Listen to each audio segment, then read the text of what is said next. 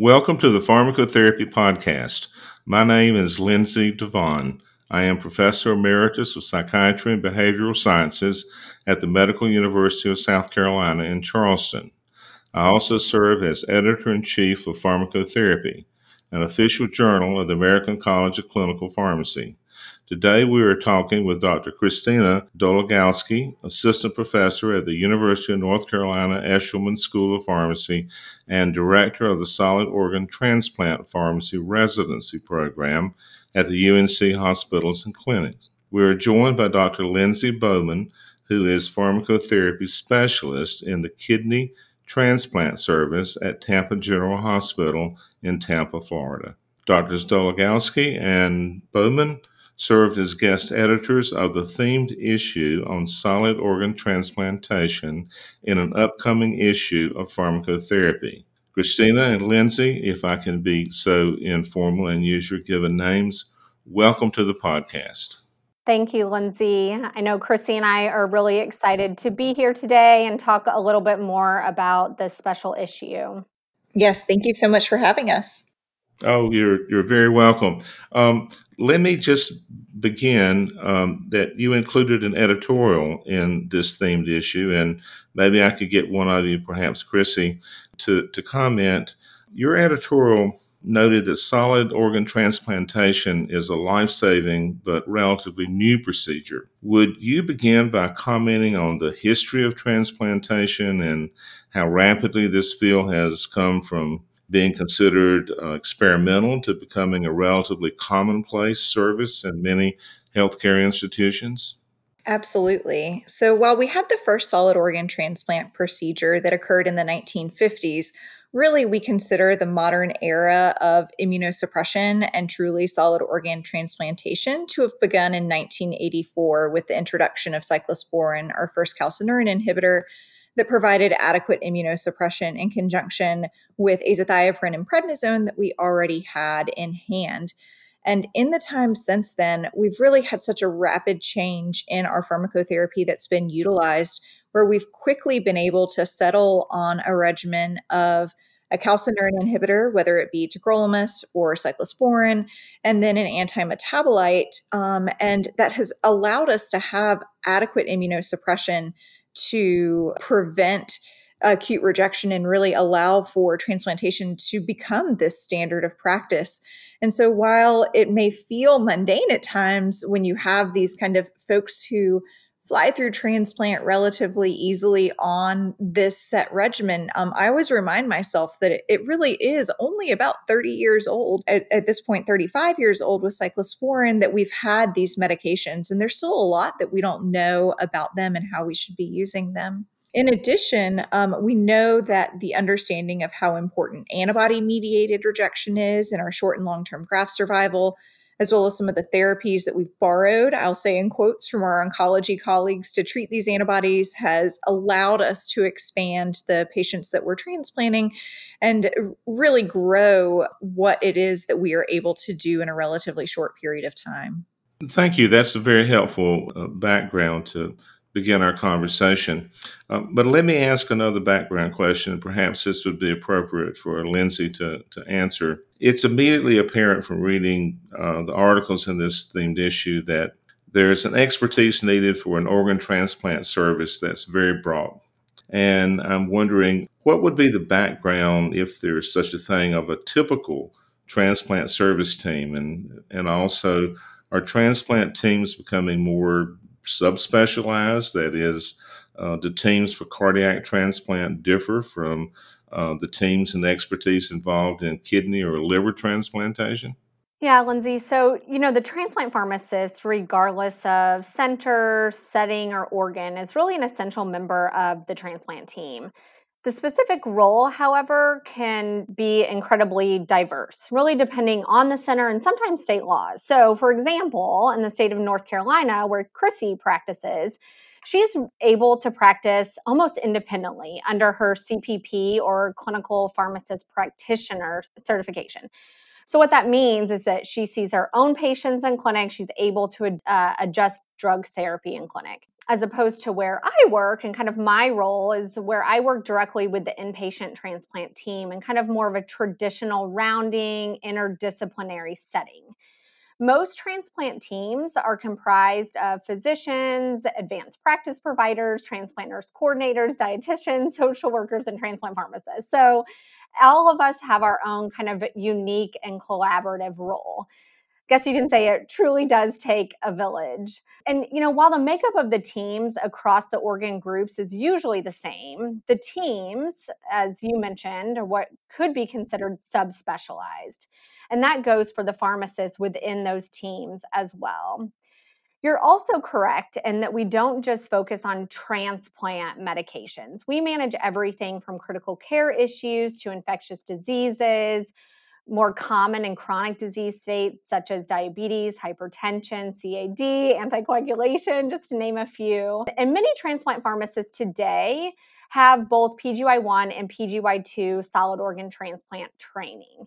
However, that isn't always the case. There are some transplant pharmacists that may have learned to care for these complex patients on the job, if you will some of which may have been placed in their position due to the prior regulatory mandates for a transplant pharmacist on the team. So, regardless of background, it's imperative that transplant pharmacists stay up to date on issues that our patients are facing on a daily basis. And that's why the transplant community is really grateful to have this entire issue um, within an awesome journal that is dedicated to solid organ transplant. You, you mentioned anticoagulation, which I'd like to come back to in a moment, but kind of a, a follow up question for Chrissy. The articles in your themed issue make it clear that the need for donors is far greater than the actual supply. But underutilized donor populations are now being included. That um, includes older donors and other subpopulations.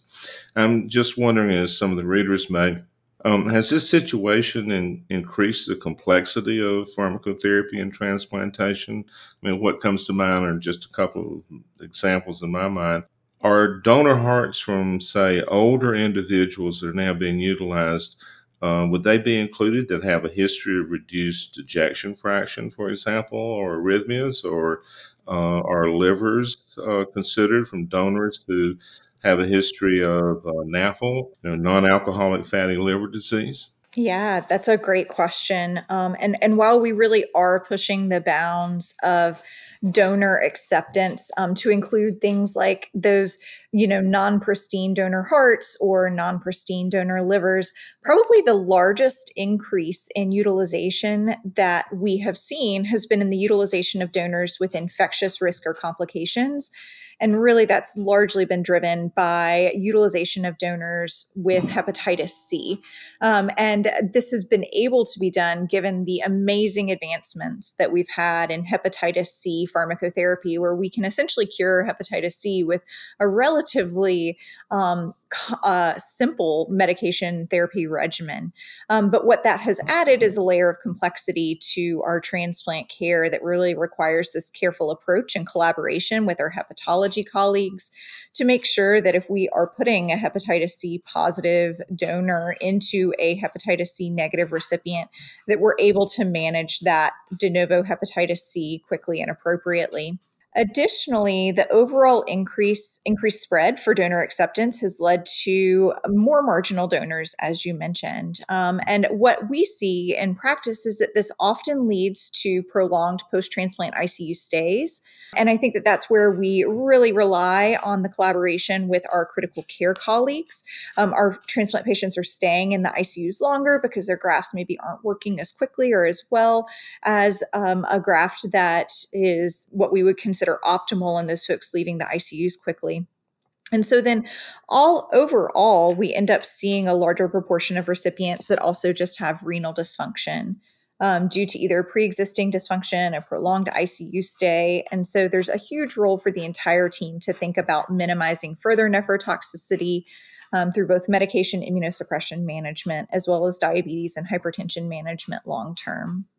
You've um, implied a, a, lot of unusual complications for uh, post transplant uh, pharmacotherapy, and I would uh, imagine a lot of ethical issues as well that must come up for the transplant team as well as as patients. But uh, I'd like to move on and, and go back to Lindsay's comment about anticoagulation. You mentioned the use of uh, direct acting oral anticoagulants, that these drugs have become much more commonplace in transplantation. One of the reviews in your uh, themed issue covers this topic, but could you mention some of the common concerns for use of these drugs over the conventional anticoagulants that many people think of, such as warfarin and, and, and heparin? Absolutely. We all know we've been using warfarin for decades prior to the approval of the first DOAC. And while I think we can all agree that warfarin has its multitude of issues with regard to numerous drug interactions, food interactions, elimination, large inter and intra patient variability, We've also gotten pretty good at accounting for these limitations and really knowing how to use it in clinical practice. And let's face it, as transplant clinicians, in which our mainstay of therapy is a drug that we can provide therapeutic drug monitoring on, we were really beside ourselves when we were introduced to a whole new class of anticoagulants that we didn't have the ability to monitor their anticoagulant effects. In addition, all of the DOACs undergo some degree of renal elimination. And as Chrissy mentioned, that's a concern in all of our solid organ transplant types, even, you know, not just our kidney transplant patients, in which there's fluctuating renal uh, renal function.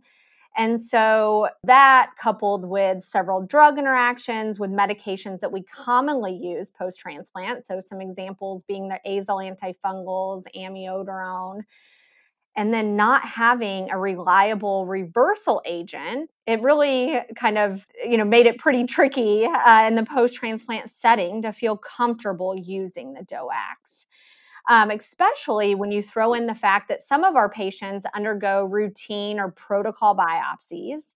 And so, if we need to reverse the anticoagulant effects, we didn't have an agent. You were correct in that in this in this special themed issue, we have a review that is dedicated specifically to the data surrounding DOACs in solid, solid organ transplant.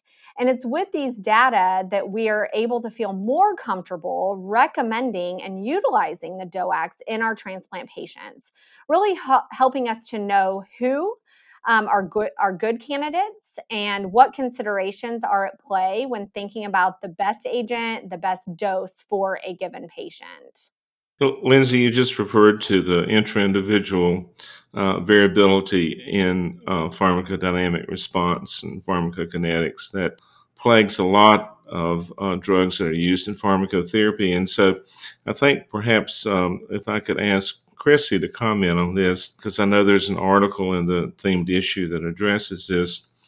another area of pharmacotherapy of major concern is optimal immunosuppression. And so, uh, Chrissy, would you comment on the current issues that face transplant teams in achieving appropriate drug therapy in this area?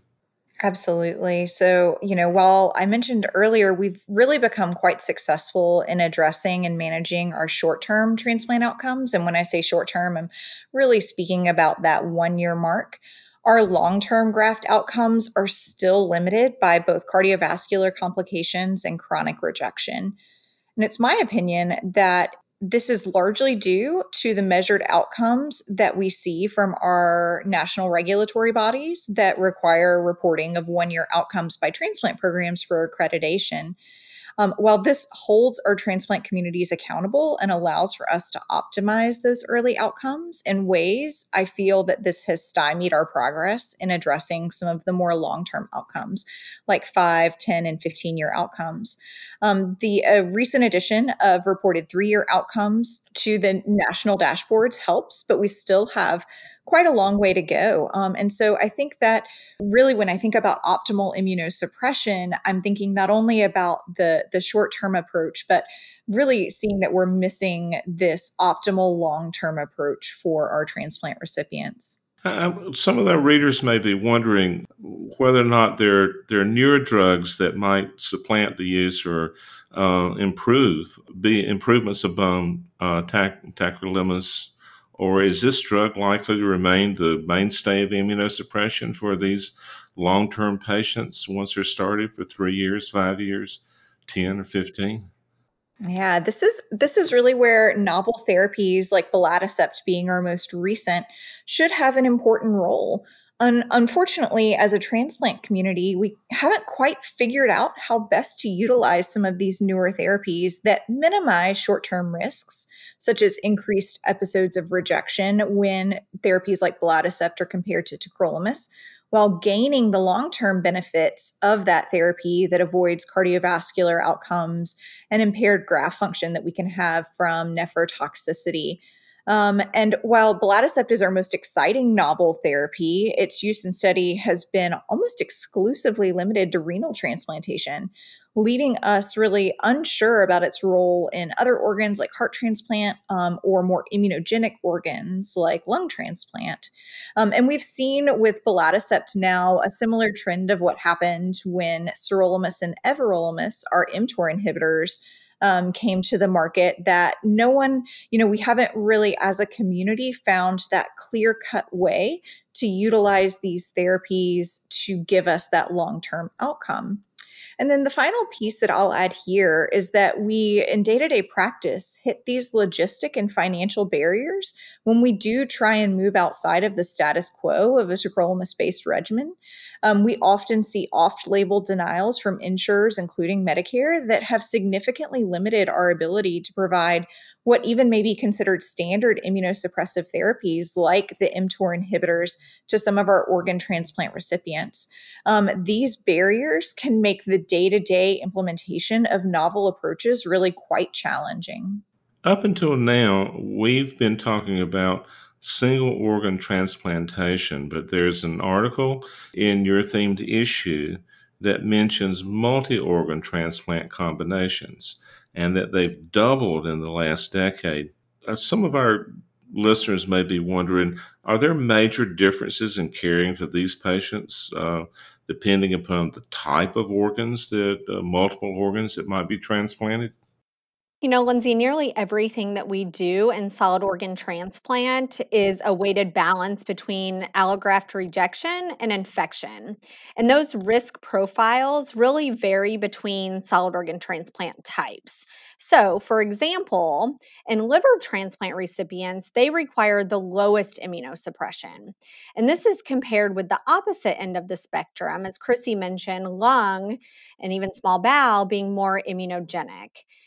The infectious risk and the severity also varies greatly between organ types. So you can imagine that if you're doing a combined solid organ transplant where risks for each of these, you know, are vastly different, this balancing act just got much greater. Um, your multidisciplinary team and the need for collaboration also just grew exponentially as well, which is extremely important. There's another area that's covered in your themed issue uh, that's specialized, I, I, guess you'd say, in transplantation, and that's the pediatric patient. Although I guess it's debatable whether pediatric transplantation is, is truly novel or not. But again, are there major issues regarding pharmacotherapy of the pediatric population that might not differ from considerations in the adult organ recipient? Yeah, Lindsay. Um, like so much of the pharmacotherapy in pediatric patient populations, there's just not a lot of data to help us guide care. Um, transplant is known to be this data. Um, weak area where you know what we consider strong data um, a cardiology group may say i can't believe that you're considering that strong data. Um, and so we, that's really compounded in this pediatric transplant population. Um, in addition to that we know that for our pediatric patients the evolution of the immune system as the pediatric pediatric patient grows older is important to consider. Um, there's generally poor immune recognition and less immunosuppression needed at very early ages, um, whereas a much more robust immune system by the time that our pediatric patients are reaching adolescence. Additionally, the underlying disease states that lead to the need for transplantation in pediatric populations typically vary quite a bit from what we see in the adult side. And that can make translation of adult transplant knowledge to a pediatric population quite challenging for those who aren't used to caring for those recipients. And that's where I feel like this particular paper can carry um, a lot of benefit for the entire transplant community if there are folks who may be having to or jumping into taking care of pediatric patients um, that they have that good baseline knowledge and then finally, of course, in a pediatric world, the psychosocial considerations um, are incredibly important when we're considering transitioning those patients over to the adult setting, um, talking about ownership of medication, management, education of pediatric recipients um, to make their care singularly unique within the transplant world that we don't see really um, in any of our other patient populations. Thanks for that perspective, Chrissy. Uh, and I think it was you that began our conversation by saying, you know, how in some ways the transplantation field is, is relatively new uh, compared to other sort of surgical and medical care fields. This past year, with the ongoing pandemic, has affected a variety of healthcare services. And, and so I'm wondering, and maybe Lindsay will comment, what effect has the pandemic had? On solid organ transplantation and the availability and selection of donors because I think both of you have made it clear that the number of needed recipients is far greater than the number of donors. And I think our readers will be wondering what effect the pandemic has had on this issue. It's a really great question, a really important one. As you know, non essential surgical procedures from across the country came to a temporary halt. Interestingly, however, the definition of essential when it came to solid organ transplant really varied. So, for example, at Tampa General Hospital, we stopped doing living donor kidney transplants for a few months, but all of our other organ transplants continued. While some centers and programs from around the country actually stopped doing, some of them stopped doing kidney transplants altogether or quit transplanting a subset of patients. So, for example, maybe they temporarily quit transplanting those immunologically high risk patients that may require a higher degree of overall immunosuppression. With regard to deceased donors and the risk of transmission, many programs began testing the donors for COVID 19 prior to accepting the organs. And while I don't think the COVID positive donors have been frequently encountered, I do think that because of the changes in both donor and recipient selection at many centers, we are going to see that this pandemic significantly and negative, negatively affected the overall number of transplants that were performed throughout the US. Well, your comments are are, are very pertinent. And um, there are obviously uh, many areas of great need in pharmacotherapy for solid organ transplantation patients that have yet to be uh, adequately addressed.